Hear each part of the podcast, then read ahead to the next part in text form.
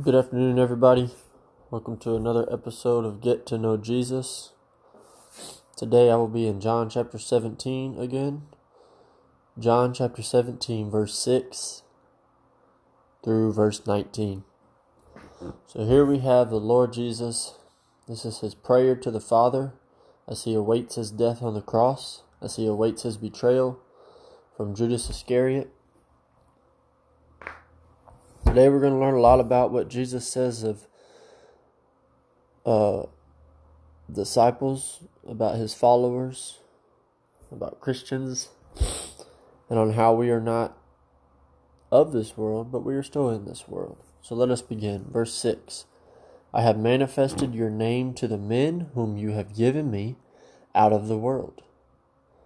They were yours, you gave them to me, and they have kept your word. So if you are a Christian, if you have given your life to Jesus Christ, you are no longer your own. You were crucified with Jesus. You're now His. So therefore, if you're His, you should be living for Him. You should be keeping His word. Verse 7 Now they have known that all things which you have given me are from you. So you see, everything Jesus did on his ministry on the earth, the miracles, the teachings, everything, when he would correct the words he spoke, everything was from the Father. He was in constant fellowship with God the Father. And the disciples have finally understood that now. They finally come to that understanding, but they still don't understand the meaning of the cross. They don't understand his death and resurrection. But you know, I'm afraid that a lot of us today haven't come to the understanding that everything that Jesus did was from the God the Father. Jesus in this uh, in this in the account of John Jesus consistently emphasizes on how everything he did was from the Father as he heard the Father say he did. He followed all the Father's commandments. Everything the Father told Jesus to do, he did it. Everything he told him to say, he said it. Verse 8 For I have given to them the words which you have given me, and they have received them, and have known surely that I came forth from you, and they have believed that you sent me. So there it is again. The disciples are, they have an understanding of Jesus was sent from the Father in heaven. And there's another one that so many false religions have misunderstood is they don't think Jesus came from God the Father. They think he's just regular old dude. They think he's just a prophet. Some say he's just a regular man. Some say he's not even who he says he is. I'm here to tell you that he came from God here to tell you that he came from God the Father in heaven. He left his glory, came to the earth, and died for us. But look again at verse 8 For I have given to them the words which you have given me. So there it is again, as I said before. God gave him the words to speak, and Jesus was obedient and said everything the Father wanted him to say. Jesus gave him the words of the Father. He gave him the Word of God. He didn't give him riches. He didn't give him the nicest house. He didn't give him the nicest car. He didn't give him anything of this world. He gave him the heavenly thing. He gave him the Word of God, the one thing that will last. He gave him the most important gift, and that is the Word of God. How many pastors, how many teachers, how many parents are giving their kids the wrong thing? We should be giving the Word of God out to everybody. Parents, you should be giving out the Word of God to your kids to your grandchildren. You should be teaching them, raising them up, teaching them about Jesus. That's the that's the job of a parent. Don't you understand that you have been given a reward? One, a child is a reward from God. And two, you have been placed in charge to raise that child up in the ways of the Lord.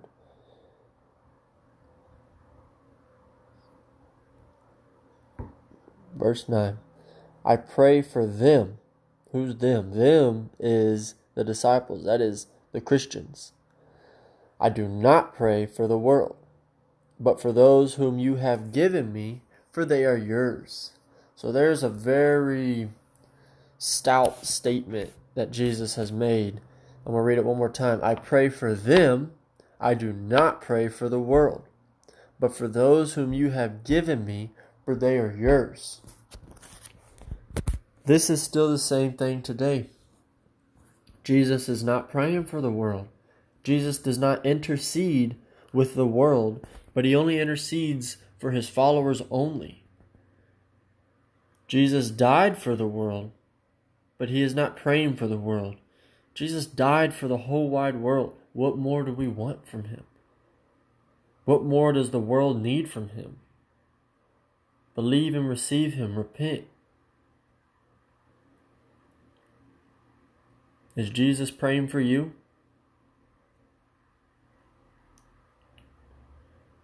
Are you his? Can you be sure that he's praying for you in this prayer and that he is interceding for you?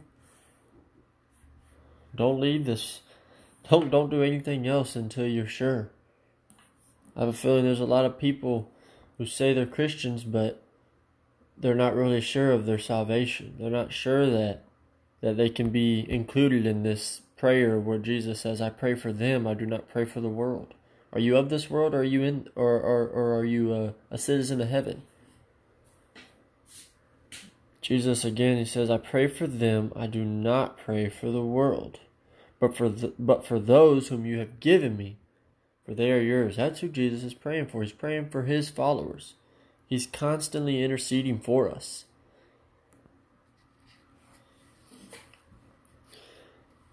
For they are yours, and all mine are yours, and yours are mine, and I am glorified in them.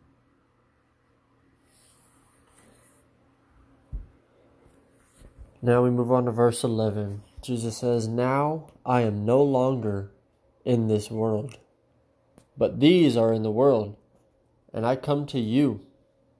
So Jesus is saying, These, your, your, your disciples, your people, they're mine, yes, and they are yours, but they're still in this world. They're so so and he's gonna touch up he's gonna explain that a lot more. He's gonna emphasize that a lot in these verses that we read today, but you know, we're we're we're always complaining about this world and the troubles and everything that comes with it. And we always just think that, oh man, we just need to get out of this world.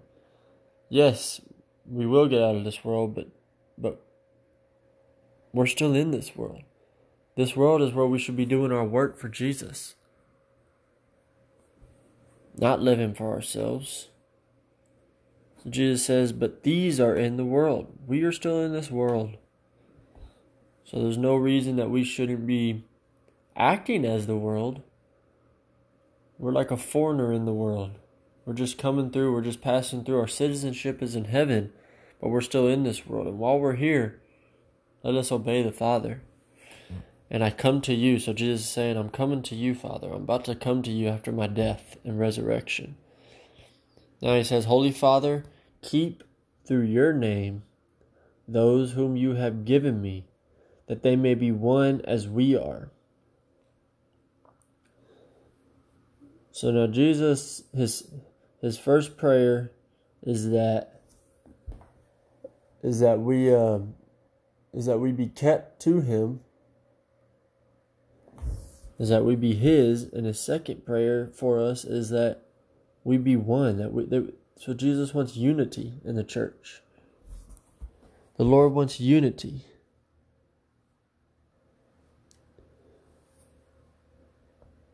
In order for us to be one, in order for us to have unity, that is the Christians, we must learn to first love one another, to follow His word.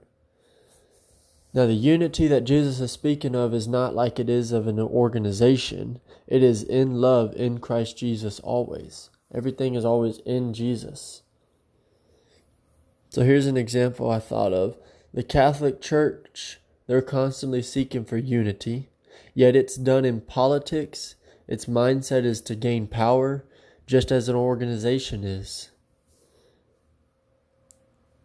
Jesus means all who are in Christ to be unified, not the people who are in church. I'm talking about the people who are truly following Jesus, that we are all to be unified in Christ. See, when you give your life to Jesus, we're all in Jesus. We're all the body of Christ, every one of us who are truly His.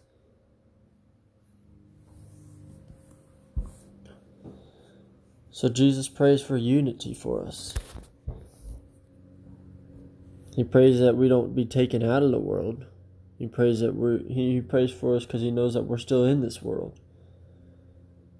So now verse 12. While I was with them in the world, I kept them in your name.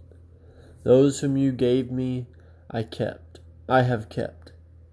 And none of them is lost except the son of perdition, that the scripture might be fulfilled. And the son of perdition, of course, in this case, is Judas Iscariot, as all the scriptures might be fulfilled, the prophecy.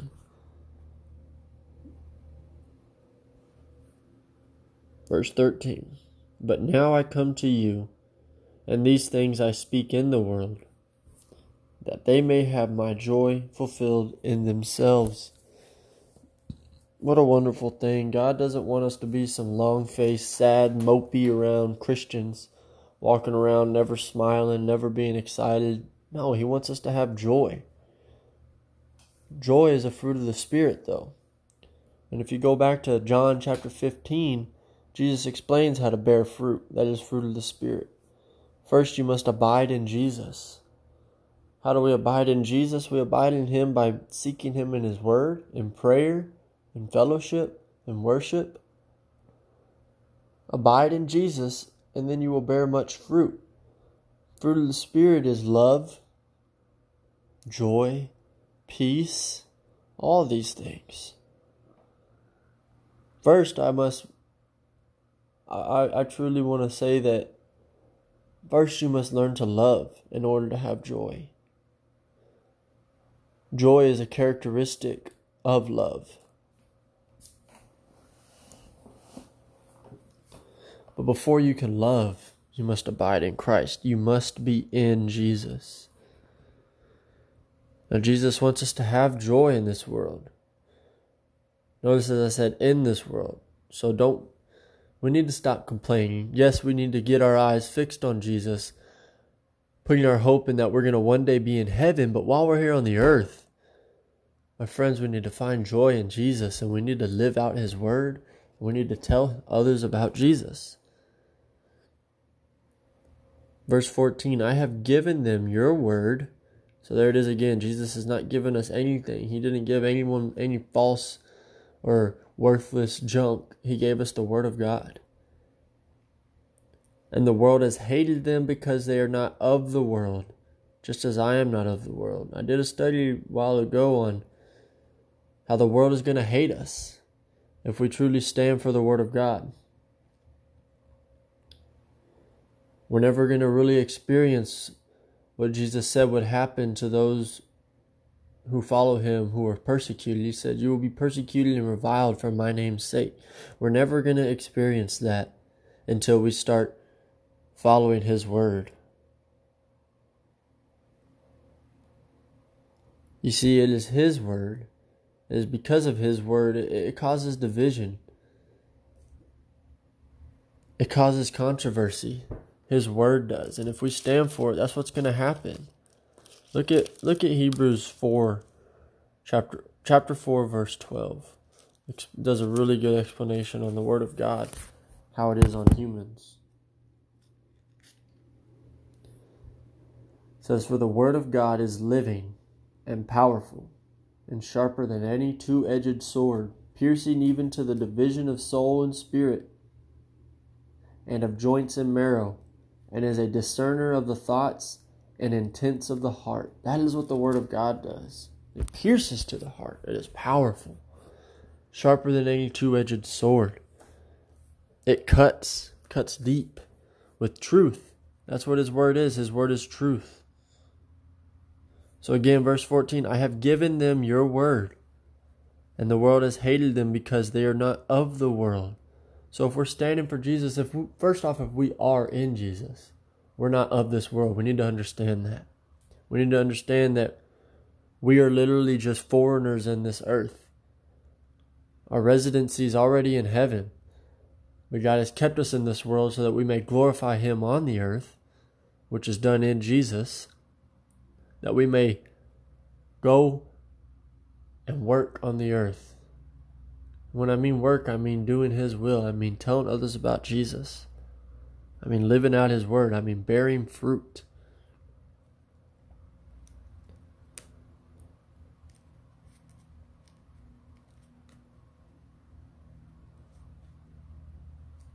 See, we we should be going against the grain, against the world. We should be keeping His world, His word. We should be keeping His world, word. We will be hated because of it. But look, don't be alarmed. We can find joy as we abide in Christ. So now here it is. He's going to explain a little bit on what I've been what I've already been saying. Verse 15. I do not pray that you should take them out of the world. So this thing of of of suicide. Christians where they say I mean there's been a lot of Christians who have said tired of being in this world, I can't take it anymore. And they take their own life. It's a tough subject, but I'd just like to touch up on it very quickly. Why would Jesus save our lives? Why would he die to save us just so that we could take our own life? It's an oxymoron, guys. Jesus, he says, I, I do not pray that you should take them out of this world. So Jesus wants us to stay in this world. Why? So that we can fulfill his word, so that we can testify about him.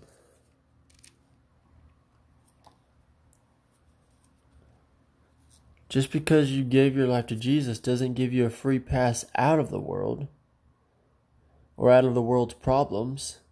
He wants to use us to save more souls on earth. And this is true joy. So let me read all of verse 15. I do not pray that you should take them out of the world, but that you should keep them from the evil one. Remember this. Remember, God is in control. He will test you as is fitting for you to grow in fellowship with Him, but He will protect you from Satan. He says that. Jesus prayed that for us, that you should keep them from the evil one. This world, this world is Satan's kingdom. And as long as we're in this world and we're standing for the word, Satan's going to continue to try and attack us. Let us just abide in Jesus. We need to stop complaining about being in this world and getting out of this world. And I think we've all been there, but let us find joy in the world. Let us find joy in working for the Lord. Verse 16 They are not of the world, just as I am not of the world. Sanctify them by your truth.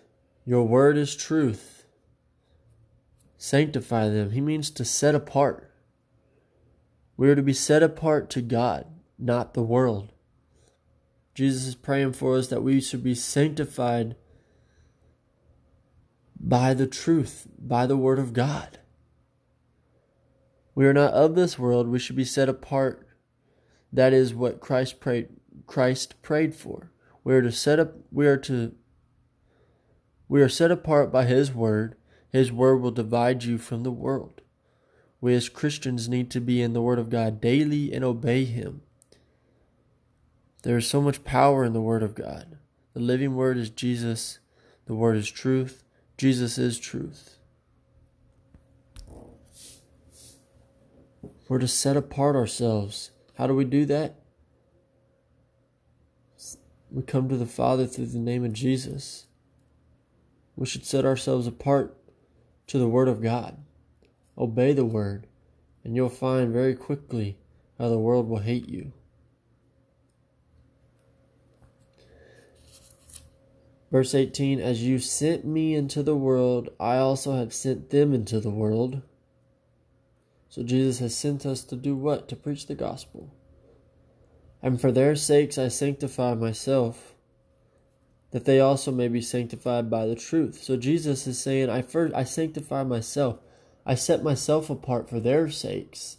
I set myself apart to your will, Father, and that is to die on the cross, to rise from the dead. His resurrection, his death and resurrection was the will of the Father. Jesus set himself apart to that will so that we could one day set ourselves apart to the Father through Jesus.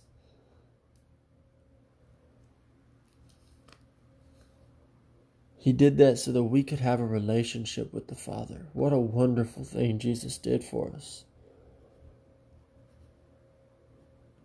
So, guys, just remember we are in the world still. We're not of this world, but we are in the world. So, we should not be acting as the world. We shouldn't be going along with the world. We should stand out.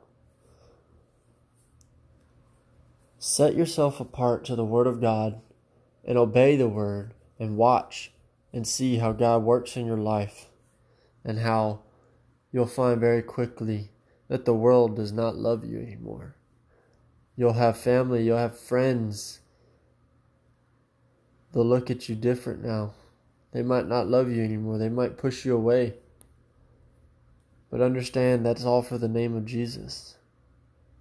He said it would happen. Don't be alarmed by it. We should be expecting it if we're standing for His Word. God bless everyone. Have a great day.